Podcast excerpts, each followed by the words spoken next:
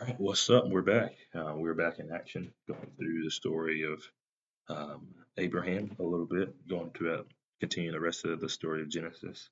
Um, so, if you have the time, please um, pray. Uh, welcome the Holy Spirit to this place, and let's get started. Let's get started. Uh, I'm going to do a little transition right here. Three, two, one. All right, we're back. We're back. Um, so, remember, we left off in the story um, we just got to Abraham, and God's going to continue this messianic blessing.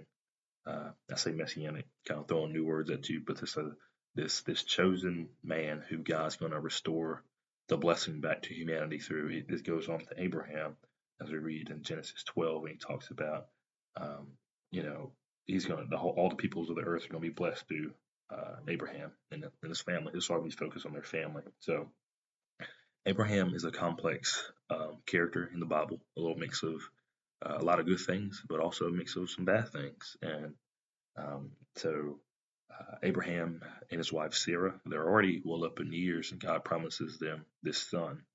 Um, so when they get promised this son, um, Abraham goes through some some doubts himself of what how this is going to happen. He has some doubts. It's like my all my household is going to go to my servant Eliezer. I think that's how you pronounce his name. E L I C E R. Um, so people that are better at pronouncing ancient names than me, you can take over there. Um, so he has this servant named Eliezer, and then uh, he, he kind of wonders if his inheritance has to go to him. Uh, has that doubt there. He also has these moments of unfaithfulness where he thinks the Lord can't protect him, so they go down to Egypt, him and his wife Sarah. And uh, while they're wandering there, uh, he notices he realizes my wife is really beautiful. People might try to kill me to get to her, so lie and say you're my sister, and he gives over his wife to other uh, other men. But God protects and delivers him there. Uh, I also have this story to where uh, him and Sarah get this bright idea of hey, Sarah can't have a child, so let's take our servant uh, slave Hagar and let's have a child through her. And they abuse Hagar, and then once Hagar gets pregnant, Sarah despises her, or they, you know, despise each other, have this little rivalry going on. So she gets kicked out to the wilderness, and God has to, or God saves and redeems her and tells her that I'm gonna bless a child, but that's not the child that the the blessing of all, you know, humanity is to come through. That's to be between the child of Abraham and Sarah. So you see these this complex characters right here, Abraham and Sarah, the new Adam and Eve to say, and you kind of wonder um, are these people ever going to get it right? Are they going to trust the Lord? what are they going to do? What are they going to do? And um, a lot of their story uh, is going to culminate. Um, well, first off, you have God reaffirming His promises to them, and uh, you have this thing called circumcision. Uh, circumcision is really important. I'm not going to explain to you the process of it. I think uh, you can kind of do that yourself, but uh, it's basically like this mark uh, of the sign that God's going to bless this family. He tells Abraham, you know, all your family, everybody that's in your household, they're going to have to go over to go this covenant of circumcision. So you know that it's like a sign to you and a sign to me, pretty much. Um, it's like a marker. I don't know, uh, memorial, I guess would be the closest thing to it.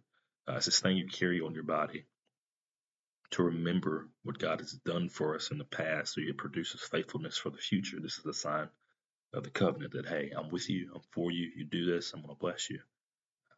And this is for Abraham's family, not everybody.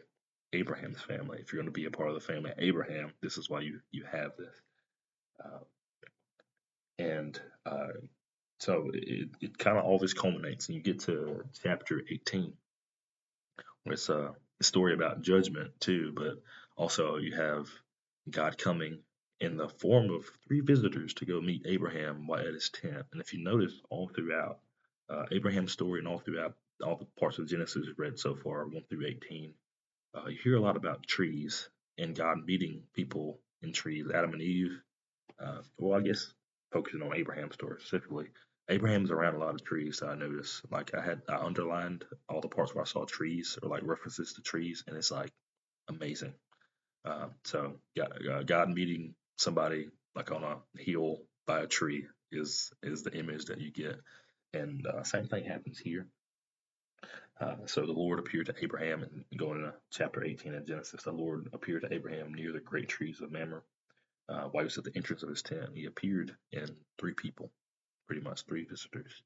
And while he was there with the three visitors, um, they sat down, they had like a conversation. Abraham served them, had this entrance to a tent, um, which is be important later on. You think about uh, you know Moses in the wilderness and all, but they had this entrance to the tent. They serve him bread and everything, and God again reaffirms that He's going to bless Abraham. They're going to have a child. Abraham's 99, I think Sarah's 90 at this point.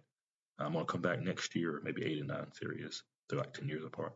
Uh, I'm going to come back next year, and you're going to have a child. And uh, Abraham laughed at this notion earlier in the story before they had uh, the child between um, him and Hagar, which his name is Ishmael. Um, he laughed at it, and God said, "You're going to name the child Isaac because that means he laughs." And Sarah here laughs when she hears this too. Like, I'm not going to have a child in this old age. Uh, so names are really important in the Bible, just to say that. Uh, but they laugh because they thought like the insane notion of God producing a child, what what seems like dead people almost, but God's going to bring about this new life coming from it. And uh, He tells them that um, you're going to have a child. You're going to do this, and I'm going to bless the child, and I'm going to, you know, I'm to have my covenant go through him. Um, so that's a that's a really in, important part uh, of the story of Abraham facing, struggling with his doubts, and God having to reaffirm, it's like, I got you, I got you. You're gonna have this child's gonna it's gonna be your own flesh and blood. It's not gonna be through a servant. It's not gonna be through uh, an adoption or anything else. Even though those things are good, God said, I'm gonna bless a child. And you're gonna have this child. I'm gonna make you a father of many nations. It's gonna be through your blood, uh, and it happens. It happens. Uh, I am high pointing, high pointing some parts. When you read through the story, you're gonna notice you got like Lot and Abraham meeting different kings, uh, some other stuff to be looking at there. But I'm gonna be high pointing because it is a, a ton of information. If I were to do all that, I probably would take close to like five years trying to go through all that and through episodes and all. Um, but when you go through it, definitely high points of stuff. Sodom and Gomorrah, you know, Lot, Melchizedek, who's that guy? Uh, so definitely think about that. Uh, so um, Abraham, he has a son, Isaac, and it's like this ultimate redemption uh, for for Sarah and Abraham. They have their child. It's a blessed child of the covenant. Uh, but remember, uh, Abraham and Sarah, they didn't do all things good. Got Hagar and her son Ishmael, who's about 13. Um, well, when Isaac's born, he's it's 13 years apart. What I'm trying to say, I don't know how old a child is when they get weaned. I guess they're like toddler age. Uh, so Ishmael may be, you know, 15, 16, 17, somewhere around there. Uh, but Ishmael, he uh, mocks or does something to, to Isaac, and then uh, Sarah gets really jealous of of Hagar and her son, and tells them basically to get out. And Abraham's, you know, kind of conflicted because of this is going on, and you have like this rivalry. This is what happens when we go outside of of God's will um, like this. Like if Abraham and Sarah they trusted the Lord, they didn't do any of this, all these relationship problems wouldn't happen. Uh, but because they're outside the garden and they do these kind of things, they end up abusing Hagar and her son uh, in a manner which I think is just really, you know, first off, Hagar gets abused to have this son, and then uh, they basically send off to the wilderness to, to, you know, with a skin of water to the point where uh, Hagar thinks you're about to die, but again, the Lord redeems our bad decisions. The things we meant for evil, God's going to mean for good. And Ishmael, his family gets redeemed, and God blesses them and makes him a great nation uh, as well. And uh, you know, this is this is where we get well, get a lot of the the Ishmaelites that come from there. Basically, like twelve tribes come from, or twelve sons come from there, and um, he's come to a great nation. They always lived in hostility to Israel later on in the story. And actually, if you notice, if you trace back a lot of the genealogies um, with, you know, uh, Israel and uh, Esau and all these different ones, it kind of comes out with like a brotherly rivalry for all of them. And like uh, all the conflicts in the Bible can just be equated through brothers for the most part. And kind of, I think it's kind of cool, also very sad because it still holds up today for the most part. Still got some some bitterness and some tension going on in the Middle East, and this has been for a while in between different people groups and all. Uh, but in the Bible terms, it's like a, a cosmic level scaling of why they are at war with one another and they can't get along. But if you notice, uh, too, in Abraham's story, you also, if you when you read back through it and you read through these chapters, of I think Abraham's story ends in chapter 25, but Um, if you read back through it, you notice that Abraham is a descendant of Shem. And if you remember, we talked about last time with Noah and his kids, uh, you have Shem and you have uh, Ham. Ham does something shameful, so he gets cursed, and so his descendants are going to be uh, subject to Shem's descendants. And it kind of goes in line. Um, but Abraham's living. Abraham gets sent to the land of the Canaanites, which is you know Ham's son. Um, so you have Abraham going to the land of Ham's descendants, and uh, but if you look at it, they're not at war with one another. Not all of them at war with one another. You have some of them who see how blessed Abraham is, and once they see how blessed Abraham is, they're like, okay, make a treaty with us, because we can obviously that God has blessed you. Let's be at peace with one another. So you have this image of bad Canaanites, which also have this image of good Canaanites who see God's blessing and they subjugate themselves under it, and they themselves get blessed because they live in you know peace with uh, somebody whom God has blessed. Uh, thinking back to that promise in Genesis 12, those who you bless, I will bless; those who curse you, I will curse. Uh, so you see, this is this image of peace, but it's also this image of you can be cursed if you go against what God's plan is uh, through redeeming the world through Abraham's line. Not that Abraham's line is God's favorite. It's the it's the way He's chosen to redeem the world, um, the one family, to get to the one man to bless all the nations. So everybody who trusts in that one man uh, will follow the blessing and get the blessing restored back to them. Of course, I'm talking about Jesus there. Um, uh, so the story continues. Um, Ishmael and Hagar gets sent off, but God redeems them in an ultimate spectacular way. And this is all leading up to the point where I want to get to where Abraham's tested. So you have Abraham and you have Isaac. Uh, you know, uh, Isaac's grown up to be a, a, younger man. I'm not sure exactly how how old he is, but the the image uh, that you get here is that he's at least old enough to, you know, be strong enough to run away from Abraham or you know strong enough to carry firewood up a mountain. So God calls to Abraham. Remember, um, Abraham and Abraham and Sarah haven't been doing just the best job of being faithful. You're kind of wondering, like, is Abraham going to trust the Lord? Or is Abraham not going to trust the Lord? And uh, God decides to to test him. Uh, is he is his faithfulness? Is he really going to put his all into the Lord? Because he has his moments where he do trust God, but other times where he like kind of gives in to the temptation. So is Abraham going to defeat that serpent we talked about in Genesis three?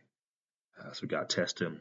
He says, "Hey, I want you to take your son, your only son, whom you love, and I want you to go to the Mount Moriah and sacrifice him as a burnt offering. So basically, you give your son to me.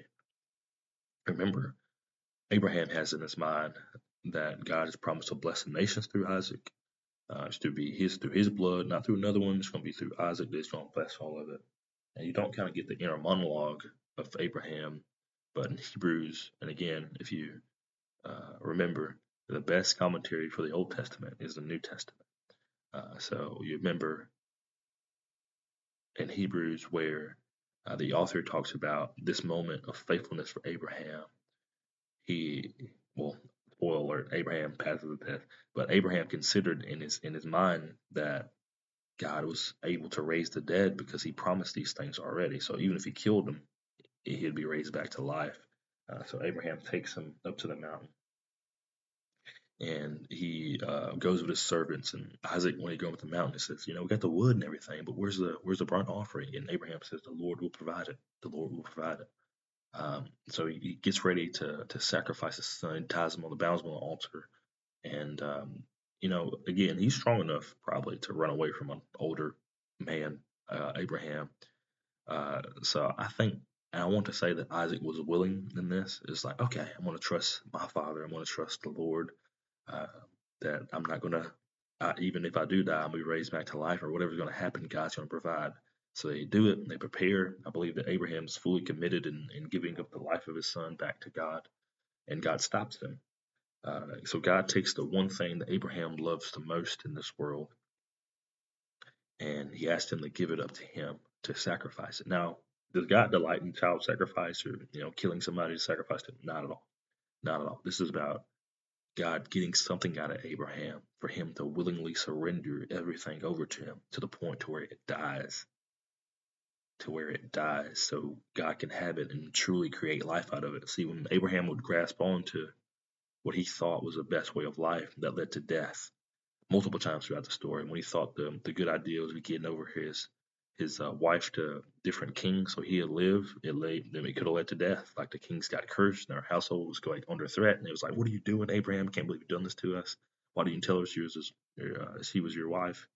Um, he had points in the story where him and Sarah thought it was a good idea, like, "Hey, let's have a son through this way." It's like ended up being terrible. A ruined relationship with Hagar and the son Ishmael, and um, you know, and that just leads to a whole lot more problems down the road. Um, so, but when God, when Abraham trusts the Lord, he says, It's your way, Lord, not my way. You really trust him. And that's when they have the blessing. And this is what exactly happens here. Um, so, actually, I'm going to read, and starting in verse 10 of uh, chapter 22. Sorry, I lost my place. Then he reached out his hand, took the knife to slay his son. But the angel of the Lord called out to him from heaven, Abraham, Abraham, here I am, here I am, he replied, here, here am I, here am I, he replied. Uh, do not lay a hand on the boy, he said, do not do anything to him. Now that I know that you fear God, now I know that you fear God because you do, you have not withheld from me your son, your only son. I can't read very well right now, guys, so I apologize. Uh, so Abraham looked in the thicket and he saw was a ram caught by the horns, and Abraham sacrifices the burnt offering to his son uh, instead of his son. Goodness, I can't read. So in the story, uh, God calls out and stops Abraham from taking the life of his son. This, I mean, you can imagine the scene, this action-packed, very tense moment. Uh, Isaac knows he's about to die. Abraham's prepared to do something that he never thought he had imagined to do. And on that moment, instead of Abraham sacrificing his only son that he loved, God sacrificed. I mean, uh, God gave the offering. He provided a ram in the in the bushes.